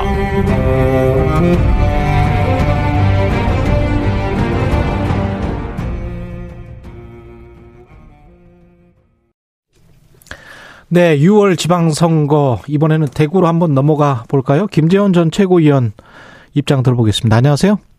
네, 안녕하세요. 예, 최고위원님 지금 어디 대구십니까 혹시? 예, 대구에 있습니다. 어, 어제 저 권영진 그 현직 시장 불출마 선언할 때 가셨다면서요? 어, 저 불출마 선언한다는 말씀을 듣고 예. 어, 뭐 어떻게 된 일인가 또 혹시 예. 만나게 되면 위로의 말씀도 좀 전하고자 하는 마음으로 예. 어, 시청에 시장실에 잠깐 찾아뵀었지만 만나지 못했습니다. 일부러 안 만나준 건가요? 아니면 어떻게 된 건가요, 어, 이게? 그러실 수도 있습니다. 마음이 예. 불편하셔서 안 만나주셨을. 가능성이 큰데요. 예. 뭐또 제 생각하고 좀 그, 그 다르게 예. 그 금방 뭐 경황이 없는 상황에서 또 누구를 만나면 오해받으실 수도 있고 예. 그러니까 안 만나주셨을 가능성이 크고요. 음. 제가 이제 그 어, 시장실에 갔더니 직원이 세 분 정도 있어서 예. 그 중에 젊은 직원이어서 누군지 마스크를 끼고 있으니까 잘 모르는 분도 있, 는것 같아서 예. 명함을 건네주고 예. 아, 시장님 혹시 시간 주시면 잠깐 뵙겠다라고 아. 말씀드렸고 예. 그때는 그 기자실에서 회견 중이었거든요. 아, 그랬군요. 그래서 예. 저 별도로 따로 떨어져 있는 접견실에서 기다리다가 나중에 음. 시장님 그 시간이 안 되신다 해서 예. 그 그냥 그래서 만나지 않고 돌아왔습니다. 그렇군요. 왜 근데 권영진 시장은 불출마 선언을 했다라고 보세요? 사실 권 시장께서 8년 동안 그 뭐 대구공항 이전 문제라든가 또는 대구의 그 서부 지역의 취수원을 낙동강 취수원을 이전하는 문제라든가 또 신청사 문제 등 어, 또 4차 순환 도로 문제 아주 큰 대구 현안 사업을 처리하느라고 고생을 많이 하셨고 개인적으로는 건강도 무척 그 상하셨는데 예. 뭐 그런 과정에서 굉장히 좀 힘든 그 고통스러운 시간을 보냈고요. 최근에 그 여러 가지 상황으로 봐서 이제 그 어, 어제 그 회견문을 보니까 새 정부가 들어서는데 어, 윤석열 어, 정부와 호흡을 맞춰서 일할 수 있는 새로운 사람이 적임자다 음. 그런 그 저 말씀을 하셨더라고요. 예. 여러 가지 개인적인 뭐 생각이 그 어, 결, 결정에 영향을 미쳤을 거라고 생각합니다. 지금 저 28일에 대구시장 출마 선언을 하셨고 국민의힘 최고위원직은 사퇴하셨는데 대구시장 출마를 결심하신 이유 그리고 왜 대구가요? 어, 제가 그 학창 시절 음. 시절을 보낸 곳이 대구이고 또 첫 직장이 어 제가 이제 대학 4학년 때 네. 행정고시 합격해서 어 첫 번째로 발령받은 직장이 대구 북구 보- 삼격동에 있는 경북도청이었거든요. 예. 그때만 해도 대구시가 전국의 3대 도시로서 음. 어, 활기가 있고 또 대구 시민들은 자부심이 있었는데 그 이후에 지금 근 20, 어, 7, 8년 동안 1인당 어, 지역 총생산이 꼴찌를 면치 못하고 있고 지금 대, 대구에 이제 산업이 붕괴되면서 사실상 대구가 그 쇠락하는 도시가 되었거든요. 예. 제가 이제 그, 뭐, 그 평생 동안 생각해온, 어, 여러 가지 그, 어, 행정이나 또 정부 정책에 대한, 음. 어, 제 나름대로 가다듬은 생각을 예. 대구시의 발전에 가장 그 쓰임새가 크겠다라는 어. 생각으로 그, 대구 출마를 생각하게 되었고요.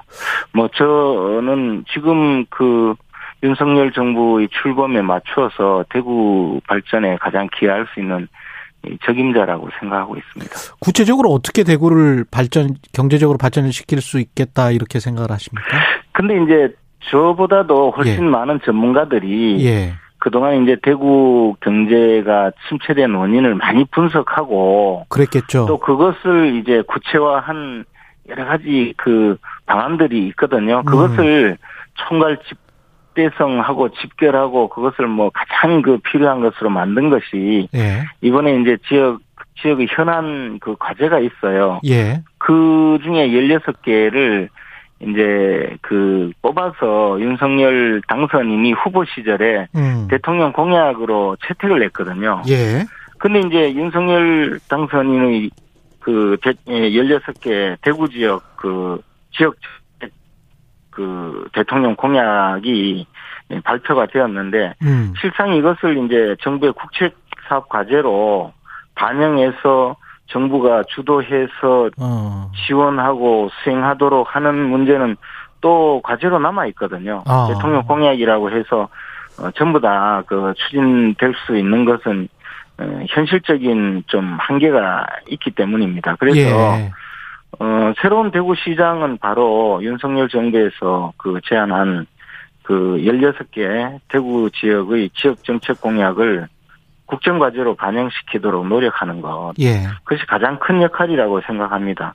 그리고 그것이 이제 대구시장의 이, 그, 적임자인지 아닌지를 평가할 수 있는 하나의 척도라고 생각하는데요. 예. 저는 뭐 그, 어, 그런 면에서도 어, 가장 적임자라고 생각합니다. 제가 윤석열 정부와 손잡고 호흡을 맞춰가면서 대통령의 그 16개 지역정책 공약을, 어, 국정과제로, 어, 음. 반영을 시키고 그것을 구체화해서 대구시가, 어, 지금까지 침체를 면치 못하던, 어, 지금 상황에서 벗어나서 다시 한번 도약할 수 있는 계기를 마련할 수 있다고 생각합니다. 공천 룰과 관련해서는 이제 홍준표 의원은 이게 페널티 룰을 만든 게 그 최고위원 할 때 김재현 최고위원이 일조했다 이렇게 주장을 하면서 이게 그 뭐 위선적이다 뭐 이런 식이잖아요. 예. 어쨌든 어, 그 문제는 뭐제 음. 손은 떠난 문제인 것 같은데요. 예. 당시에 그당그 기조국에서 제출한 회의 자료를 보고 저도 토론에 참여했고 음. 어, 그 일곱 명의 최고위원이 어, 조금 의견이 갈라져서 무기명 어, 비밀 투표로서 처리한 것이고 그 중에 저도 표결에 참여한 것은 사실이고요. 예. 그러나 뭐 어, 이미 제가 최고위원을 떠난 이 상황에서 음. 뭐더 이상 그 문제에 대해서 영향력을 행사할 수 있는 입장도 아니고 예. 어, 아마 최고위에서 어, 적절하고 어, 그 합리적으로 결정하지 않을까 생각합니다. 지금 가장 큰 경쟁자는 홍준표 의원으로 보고 계시는 거죠? 결국에는 뭐 홍준표 의원님과 제가 그 양강 구도로 어, 음. 수 어, 있는 구조가 되었습니다. 유영아 변호사는 어떻게 생각하십니까? 어, 유영아 변호사님은 어, 그 박근혜 전 대통령께서 탄핵 이후에 가장 그 측근에서 어, 대통령을 보호하고 또 대통령을 뒷바라지 해온 분이기 때문에 예. 대통령께서도 어, 마음 아파하실 것이고 또 대구 시민들도 그런 점을 높게 어, 평가하실 텐데요. 예. 어, 유 변호사님이 출마하신다면 또 그것이 박근혜 전 대통령에 대한 그 재평가라든가 또 박근혜 전 대통령의 그 영향력에 대해서 대구 예. 시민들이 많이 좀 더 생각할 테니까 결국에는 저와 그 유영아 변호사께서 좀 선의의 경쟁을 하게 되고 네. 그러면은 저에게도 뭐 그렇게 그 나쁘지 않는 어, 좋은 결과로 함께 이루어지지 않을까 생각합니다. 지금 말을 듣다 보니까 말씀 듣다 보니까 윤심이냐 박심이냐 이런 생각도 드는데요. 대구 지역 민심이 어떻게 보세요? 윤심 박심의 문제가 아니고 예. 지금 그 대구 지역의 그 경제를 살리고 대구가 음. 어좀 쇠락하는 도시에서 다시 예, 도약하고 전진하는 도시로 그 만들기 위해서는 윤석열 정부와 함께 갈 수 있고 윤석열 정부와 호흡을 맞추면서 음. 어, 지역의 그 여러 가지 현안 과제를 해결하고 그 그다음에 어, 그것을 또 어, 지역 경제에 도움을 주도록 하는 그런 시장이 반드시 필요하고요. 한편으로 박근혜 전 대통령께서 그 어, 달성군 대구 광역시 달성군에 그 사저를 마련하시고 이제 계시니까 또 박근혜 전 대통령을 잘 어, 그, 지켜줄 수 있는 사람도, 음. 아무래도 이제, 예, 박근혜 전 대통령에 대한 음. 안타까움이 그, 많으신 대구 시민들에게는, 어, 고려할 수 있는 그, 또 하나의 생각이라고 보여집니다. 저는 뭐 그 두 가지를 다 잘할 수 있는 사람입니다. 두 가지를 다 잘할 수 있다. 네. 그, 친박으로 언론이 분류를 하지 않습니까? 최고위원님을. 네. 그러면 유영아 제 상상력은 유영아 변호사님이랑 어떤 막판의 조율? 그래서 어떤 힘 실어주기? 뭐 이런 것도 가능합니까? 혹시? 글쎄, 사실은 이제 예. 출마할 예. 때, 예. 뭐 조율하거나 출마할 때 서로 협의를 할 기회가 전혀 없었거든요. 음. 그래서, 어, 막판 뭐, 어, 타결이라든가 이런 부분은 아직까지는 그 거론할 수 있는 상황이 전혀 아닙니다. 그러나 뭐 어찌됐든 어 선의의 경쟁을 통해서 시민들의 선택을 받도록 그 노력하다가 예. 어뭐 나중에 어떻게 어, 변할지는 모르지만 우선은 선의의 경쟁을 하는 것이 더 중요하다고 봅니다. 지금 국민의힘 최고위원직을 사퇴하고 이제 대구시장 출마를 하셨는데 예비 후보로 홍준표 의원도 국회의원직 사퇴를 해야 된다 이렇게 생각을 하세요? 어떻게 보십니까? 그것은 뭐그 개인적으로 홍준표 의원님 본인뿐만 아니고 음. 지금 당내에 다른 저 의원님들이 많이 계시거든요. 예. 그래서 뭐 일괄해서 제가 말씀드릴 수 있는 상황이 아니라고 생각하고 있습니다. 최고위원도 제가 개인적인 선택이지 예. 뭐 당헌 단계에 그런 규정이 있다든가 또는 과거에 뭐 꼭 그런 전례가 있다든가 뭐 예. 그런 것은 아니라고 봅니다. 지금 저 언론 보도를 보면 홍준표 의원이 압도적으로 선두를 달리고 있다 이렇게 뭐 적합도와 당선 가능성 이렇게 나오고 있는데 한 두 달 동안의 판세를 충분히 뒤집을 수 있다고 보세요. 어떻게 보십니까? 두 달이 아니고 이제 한 달 정도 단기 예. 경선이 남아 있는데요. 어 그러나 그 역시 밑바닥 민심이라든가 지역의 어그 여론은 크게 움직이고 있고 크게 출렁거리고 있기 때문에 뭐 아. 조만간 전혀 다른 결과를 보실 수 있을 것이라고 확신하고 있습니다. 이거는 당심 50, 여론조사 50 이렇게 되는 겁니까? 대구시장? 그렇습니다. 아. 대통령 후보 경선과 같은 방식으로 치러지는데요. 예. 어, 지금 뭐 홍준표 의원님에 대한 그 여론조사 결과는 음. 제 생각으로는 좀 그 아직까지는 음. 이름값이 아닌가 아. 그러니까 소위 전문 용어로 인지도가 아닌가 그래서 이제 시민들께서 좀잘 예. 판단하시고 심사숙고하면 예. 누가 대구 발전의 적임자인가 음. 누가 이제 윤석열 정부와 알겠습니다. 김재원 국민의힘 전 최고위원이었습니다.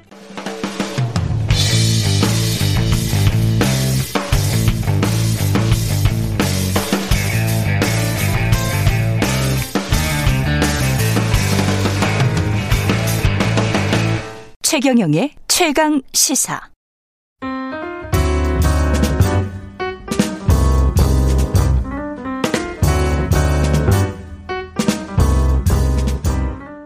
네, 더 나은 미래를 위해서 오늘의 정책을 고민합니다. 김기식의 정책 이야기 식센스 김기식 더 미래연구소 소장 나와 계십니다. 안녕하세요. 네, 안녕하세요. 예. 어제인가요? 아, 쌍용차 매각 무산에 관해서 박대기 기자는 이야기를 했었는데 이 사태를 보는 소장님 시각은 또 어떤지 궁금하네요. 예, 그 쌍용자동차를 인수하겠다고 했던 에디슨 모터스 측이 이제 예. 3천억 정도를 얘기했는데 지금 계약금으로 낸 300억 빼고 2,700억을 아예 그 대금을 내지 못해서 이제 무산이 된 건데 음. 사실은 그 작년 10월 달에 이 에디슨 모터스가 어 이 그 우선 협상 대상자가 선정될 때부터 주채권 은행인 산업은행에서는 이 에디슨 모터스의 자금 조달 능력이 있는지에 대해서 실제로 아. 인수할 의사가 있는지에 대해서 극히 회의적이었습니다. 다만 지금 쌍차 매각은 법원의 법정 관리하에 있기 때문에 법원에 의해서 진행되고 있으니까 예. 산으로서는 어쩔 수 없었지만 음. 사실 초기부터 이런 사태가 예견돼 있었던 거죠. 그 기본적으로 새우가 고래를 삼키는데 그 새우가 너무 작았다? 아니, 그러니까 실제로 자금 조달을 할 할 능력이 있었는지를 떠나서 의지도 실- 없었다? 쌍용 자동차를 인수하려고 했던 그것이 예. 실제 인수를 하려고 했던 것보다는 음. 주가 부양 목적으로 한 거 아니냐라는 어. 의심이 그때도 있었고 지금은 그게 훨씬 증폭되고 있는 거죠. 초기부터. 예를 들면 예.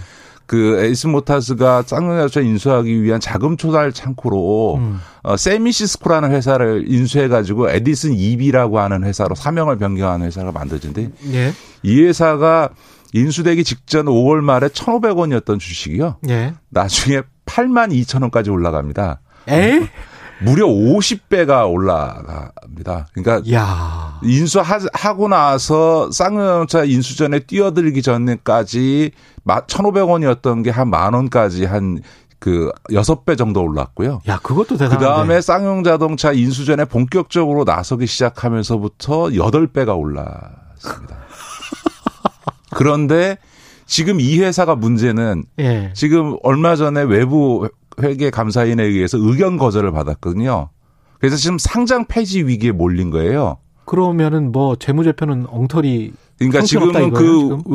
외- 외부 어, 감사인이 보기에는 지금 유동 부채, 부채가 예. 유동 자산보다 더 많아서 회사가 지속 가능한지에 대해서 불확실하다라고 하는 거. 이게 그러니까 한마디로 얘기하면 이 회사는 생존하기 어렵다라는 의견을 외부 감사인이 낸 거거든요. 그럼 이제 상장 폐지되면 이 회사의 주식을 갖고 있는 사람들은 다 휴지가 아, 그렇죠. 되는 거죠. 근데 이제 문제는 아까 말씀드렸던 것처럼 작년 한 해 동안 50배 주식이 오르고 이 쌍용 자동차 인수를 하겠다고 나서면서부터 8배가 그 뒤에도 8배가 올랐는데 이 과정에서 기존 쎄미시스코 대주주들의 지분 매각, 음. 그다음에 에디슨 모터스의 지분 대량 어 매수 매도 또 이 에디슨 모터스가 이 쎄미시스코를 인수하는 과정에서 다섯 개의 투자 조합이 이 여기에 관여가 돼 있는데 여기가 아. 지분을 저가 인수한 다음에 고가에 급등할 때 매도한 것 등 이 대주주들의 주식 매도 행위가 지금 포착되고 있는 겁니다. 그러니까 결론적으로는 에디슨 모터스가 지금 300억 내고 보- 원래 인수자금 3천억이라고 하는 것도 예. 2조짜리 회사를 단돈 3천억에 인수하겠다는 게 말이 되냐. 그러니까 음. 에디슨 모터스가 처음부터 우리가 3천억 내고 사는 보고 1조를 대출해 달라는 거예요. 그러니까 자기가 낸 돈의 3배를 대출해 주면 내 인수할게. 이런 황당한 계획. 원래는 이제 자기가 인수자금을 충분히 내고 그리고 그렇죠. 나서 부족한 부분을 지원해 달라고 해야 되는 거거든요. 그리고 음. 모두가 쌍용자동차가 회생하려면 당장 완전 자본 상태이기 때문에 운영 자금 필요하고 동시에 지금 자동차 산업이라는 게 전자, 전기차 중심으로 그렇죠. 바뀌고 있으니까 기술 개발 투자를 해서 최소 1조 5천억에서 3조 정도의 자금을 조달해서 투자해야만 이 회사가 산다. 음. 라고 하는데 단돈 3천억 들고 와서 인수하겠다고 하면서 나머지 대출해달라. 이런 황당한 계획을 제출을 했는데 법원이 그걸 인정을 하고 진행을 한 거예요. 아, 뭐 자, 인수 그런- 다른 인수자가 없었으니까. 세 명이 있어, 세 군데가 인- 응찰을 했는데 여기를 한 건데. 예. 자, 문제는 이 엉터리 같은 인수 계획을 보면서도 그때도 이건 실제로 인수하려고 하는 게 아니라 다른 목적을 갖고 있는 거 아니냐. 음. 제일 먼저 나왔던 거는 저거는 쌍용자동차 인수해서 부지를 이- 이전시켜고 공장 부지를 이전시켜서 쌍용자동차 평택 부지를 개발해서 부동산 개발 이익을 노린 거 아니냐라는 의심이 처음에 있었고 그렇죠. 근데 그 뒤에 보니까 아. 그게 아니고 소위 에디슨 모타즈가 주가 부양을 통해서 대주주들이 일정한 시세 차익을 노리고 이미 한거 노리고. 아니냐. 근데 이게 만약 그런 의도라면 법상 금지된 시세 조정 행위를 한 거거든요. 그죠. 이거는 뭐 그러니까 주식을 그렇죠. 어디 누구 다른 사람들에게 파킹을 해서 미리 다 빼돌려 자, 버렸다는 이제 거죠. 그래서 예. 어, 지금 그 구체적인 내용은 금감원이 당연히 조사에 들어가야 되고요. 한국거래소가 이미 이 의심거래 정황을 보였기 때문에 금감원이나 금융위는 신속하게 조사에 들어가야 되고 제가 보기에는 검찰이 수사해야 되는 어. 사안이 아니냐. 예. 라고 생각합니다. 제가 예전에 라임 사태 때 장, 재작년 초에 이거는 희대의 금융 사기극이라서 검찰 수사가 필요하다 이런 말씀을 드렸고 실제로 들어가 음. 보니까 굉장히 그랬죠. 예, 불법 행위가 있었는데 음. 제가 보기에는 이번 에디슨 모터스의 이번 그 쌍용자동차 인수 어, 사건은 어, 주가 보, 어, 부양을 위해서 시세 차익을 노린 어, 의심이 상당히 강하고요. 검찰이 빨리 수사에 들어가야 된다고 봅니다. 이게 지금 에디슨 모터스는 끝까지 인수하겠다는 입장을 계속 언론에다가 표명을 하고 이것도 어떻게 보면 사기랄지 그 뒤에 만약에 어떤 범죄적인 행위가 있었다면 그런 것들을 방어하기, 방어하기 위한 지금 논리를 이제 지금 예. 만드는 거군요. 그렇죠. 예. 그러니까 지금은 자기들은 실제로 인수할 의사가 있었다라고 하는 음. 거를 끊임없이 항변하지 않으면 이건 뭐 않으면 안 명백히 주가 부양을 위한 시세 조정 행위를 한 것으로 될 가능성이 굉장히 높으니까 필사적으로 그런 노력을 하겠지만 어, 법원도 이미 그 저기 쌍용자동차를 이 에디슨 모타스에 매각하는 회생계획안은 이미 폐지시켜 버렸고요. 예. 현실성이 없다고. 그래서 그걸 갖고 지금 다시 가처분을 냈는데 법원이 그걸 받아들여 줄 가능성은 없는 거죠.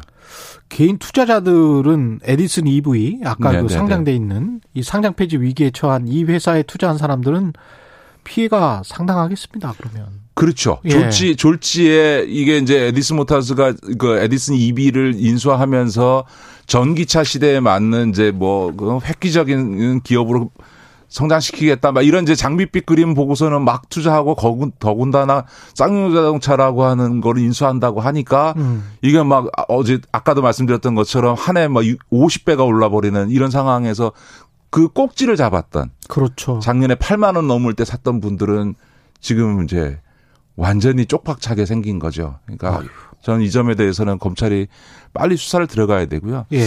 또 하나는 이게 그 저는 법원이 음. 특히 파산 법원에서 이번 사태를 한 번 저는 점검해 봐야 된다고 생각합니다. 사실은 제가 어, 정무위 국회의원 시절에 통합도산법 그 개정안을 제출해서 예. 지금 기업 구조조정 과정을 어, 금융위가 정치적으로 하는 이런 구, 워크아웃 제도를 좀 어, 폐지하고 법원 주도하에 선진국처럼 구조조정 작업을 할 수 있도록 법을 만들어서 지금 이번 이제 어, 어, 쌍용자동차 건도 법원의 주관하에서 이루어진 건데 이 법원이 이 상황에 있어서 너무 형식 논리로만 판단해서 하다 보니까 실제로 주채권 은행이나 이 업계가 에디슨 모타스가 작년에 이 인수하겠다는 회생 계획안을 제출할 때부터 자금 조달 능력, 자동차 회사 경영 능력, 계획서가 엉터리다라는 얘기를 했는데도 불구하고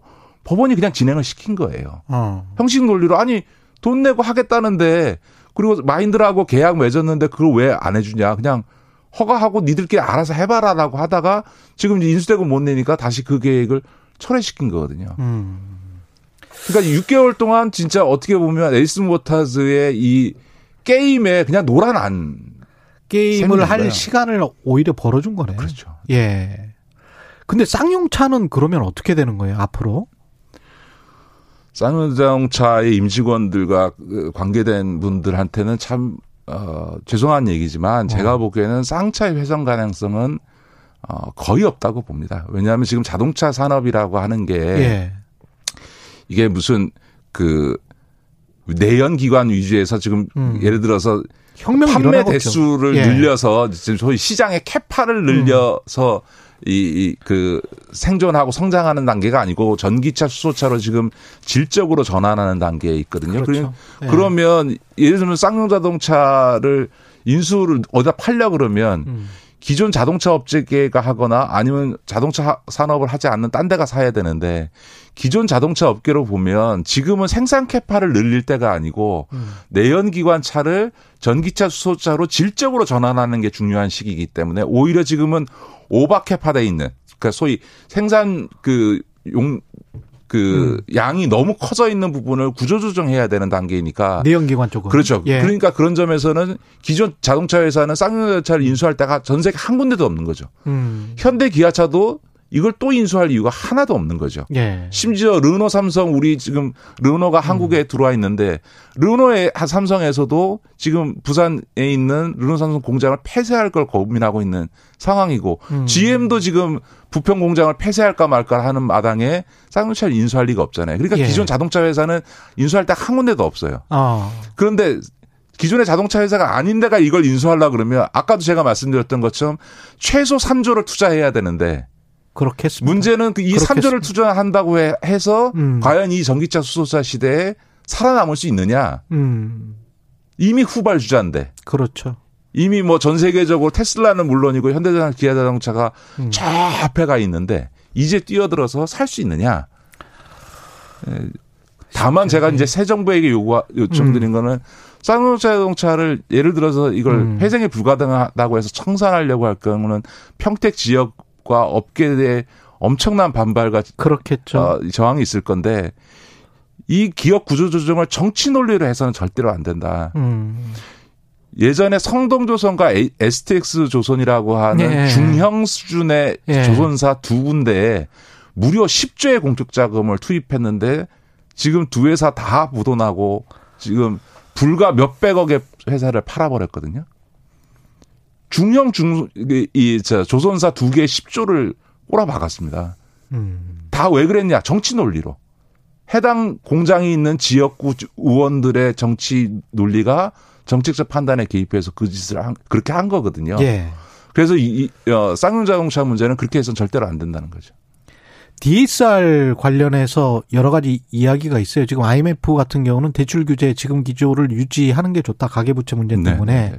IMF는 그렇게 공고를 했는데 지금 윤석열 당선자 쪽이나 인수위에서 나오는 이야기들을 들어보면 DSR이나 대출 규제 완화 쪽을 많이 생각을 하고 있는 것 같은 그런 느낌이 예, 들거든요. 윤석열 당사 측에서는 예. 원래 선거 기간에도 그그 이야기 부동산 했죠. 관련해서 대출을 규제를 완화하겠다라고 음. 했고 또 전반적으로 대출 부분에 대한 규제 완화를 얘기하니까 지금 또 거기에 맞춰서 은행들이 지금 대출을 풀어주려고 하는데요.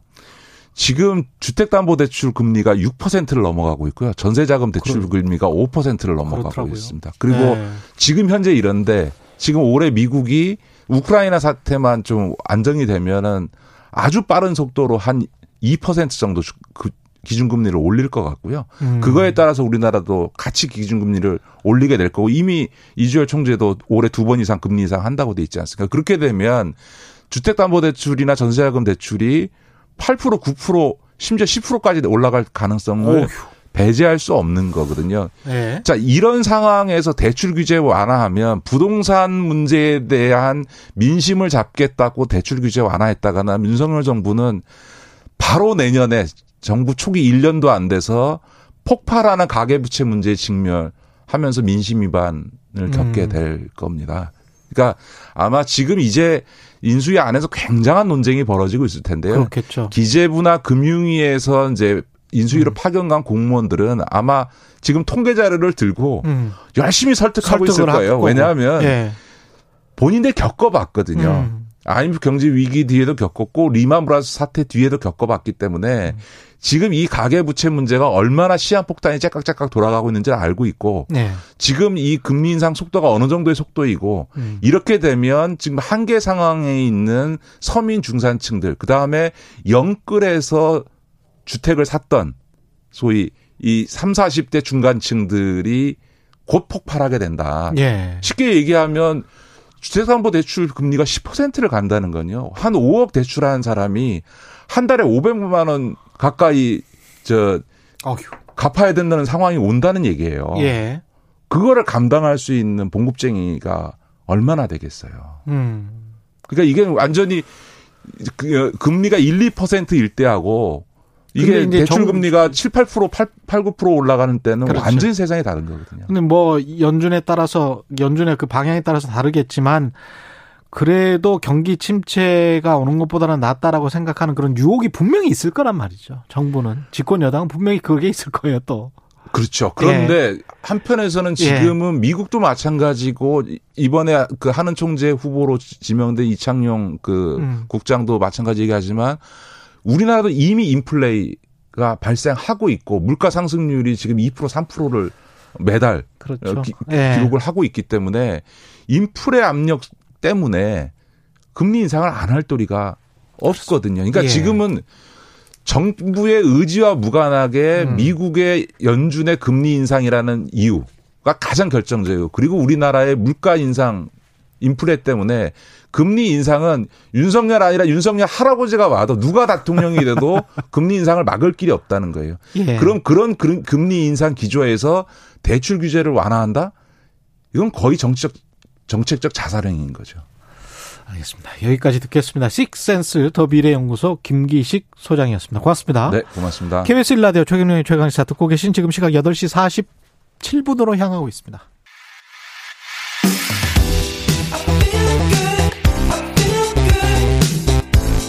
세상에 이익이 되는 방송 최경영의 최강 시사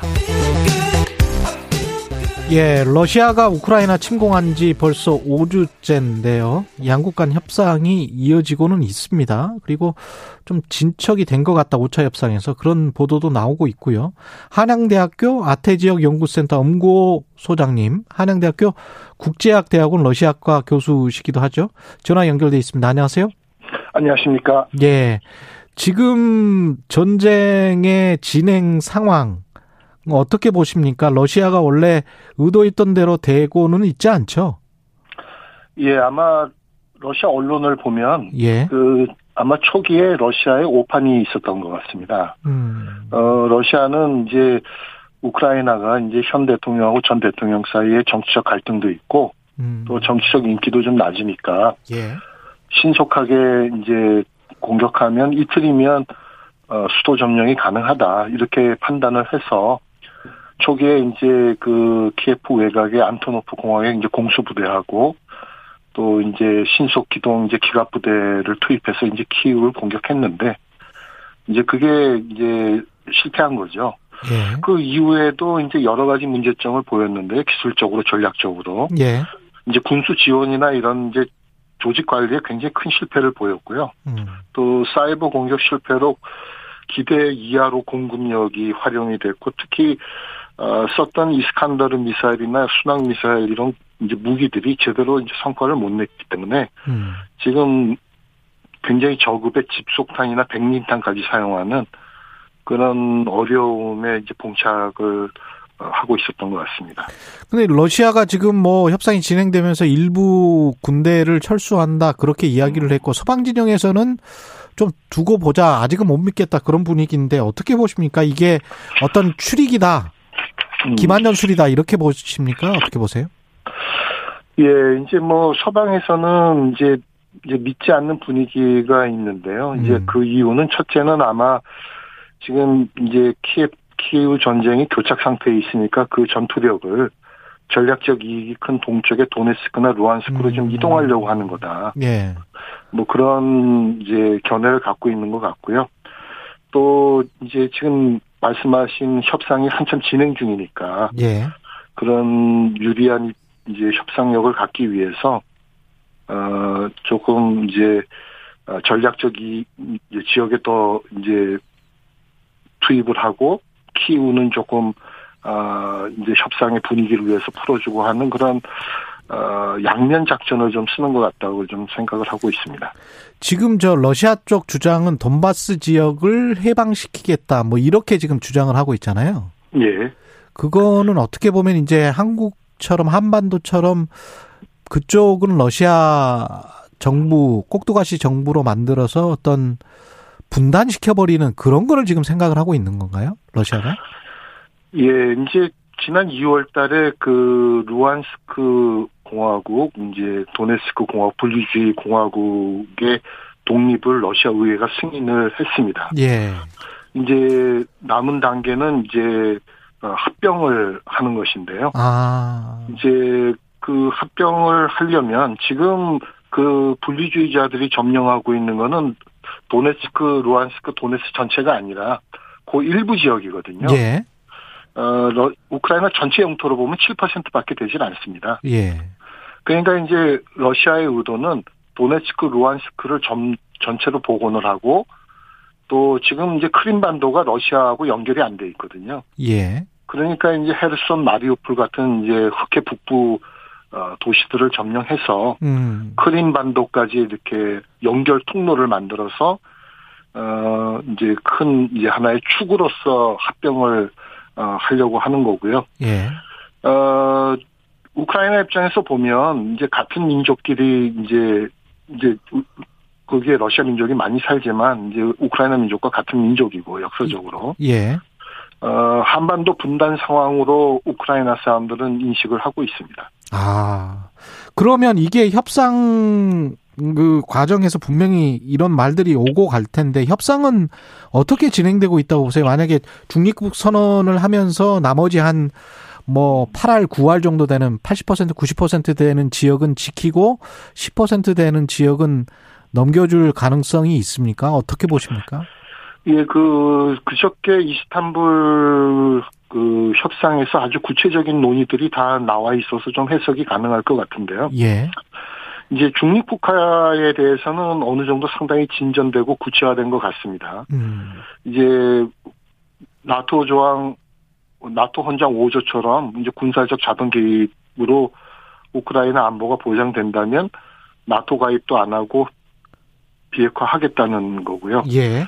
다만 그 잠정 합의에 보면 이번 합의에 크림반도와 돈바스는 논의 논외로 한다는 조항이 있습니다. 어. 이제 결국은 어 러시아 입장에서는 어차피 비핵화나 중립국화는 예. 100% 보장하는 방법이 없기 때문에 예. 어차피 이 일을 달수 없습니다. 이제 음, 그거는 아마 그대로 어 합의가 갈 가능성이 있는데 이번에 우크라이나 쪽에서 크림반도도 15년 기한으로 재협상하자 이런 어, 주장을 하고 있고 아. 또 돈바스 지역에 대해서도 어 일부 뭐 젤렌스키 대통령이 러시아 언론과의 인터뷰에서 일부 조금 뭐 해결의 의지도 보였다는 보도도 있지만 영토 문제이기 때문에 이제 크게 양보하기는 어려운 거거든요. 예. 그러니까 아까 말씀드린 대로 러시아는 더 확대해서 점령하려고 하고 음.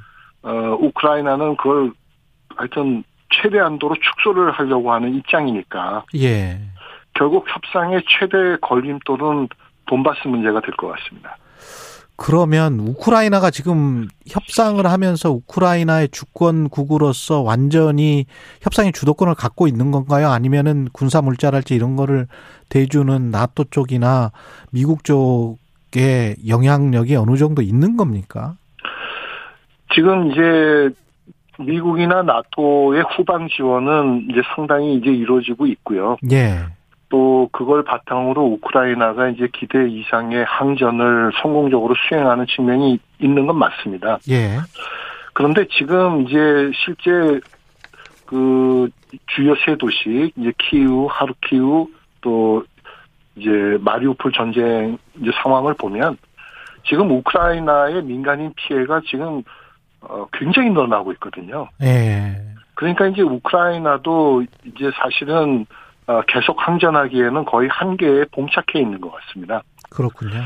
이제 러시아도 어려움을 겪고 있으니까 거꾸로 얘기하면 어느 정도 또 협상의 가능성도 조금 생겨나고 있다 그렇게 보입니다. 그렇군요. 결국은 전쟁이라는 게 서로 간에 더 이상 전쟁을 할 수 없을 만큼 지치게 된 다음에 뭐 합의를 한다고 그러더니 아유, 좀 안타깝네요. 근데 네. 이, 이 다음 이제 전쟁이 어떻게 끝나서 휴전이 되고 그 다음에 미국과 러시아, 중국 간의 신냉전이 계속 이어질 가능성에 관해서 우려하잖아요. 마지막으로 네. 어떻게 생각하시는지 좀. 예, 그 이번 전쟁이 이제 글로벌 헤지모니를 미국이 과연 계속 유지할 수 있을까에 관한 이제 본질적인 문제를 제기하고 있는 것 같습니다. 예. 이제 지금 말씀하신 이제 신냉전의 이제 지속도는 구조와 여부는 이제 제일 중요한 거는 중국과 러시아가 이제 어느 정도 밀착하느냐에 음. 달려 있을 것 같습니다. 이제 어좀 나쁜 시나리오로 보면 이제 중국의 경제력과 러시아 군사력이 결합돼서 이제 미국과 대결하고 여기에 이제 북한이나 이란 핵 문제가 어, 복잡하게 기계 결합하면서 이제 소위 예. 말하는 이제 수정주의 세력계 미국의 어 이제 본격화된 신냉전이 지속될 가능성도 이제 상당히 있어 보이고요. 그러네요. 또 예. 이번에 또 재미있는 측면 뭐 이제 저희가 봐야 될 예. 측면은 시간이 다 되세요? 교수님. 예, 예, 예. 다음번에 연결하시죠. 한양대학교 아태지역 연구센터 엄고 교수님이었습니다.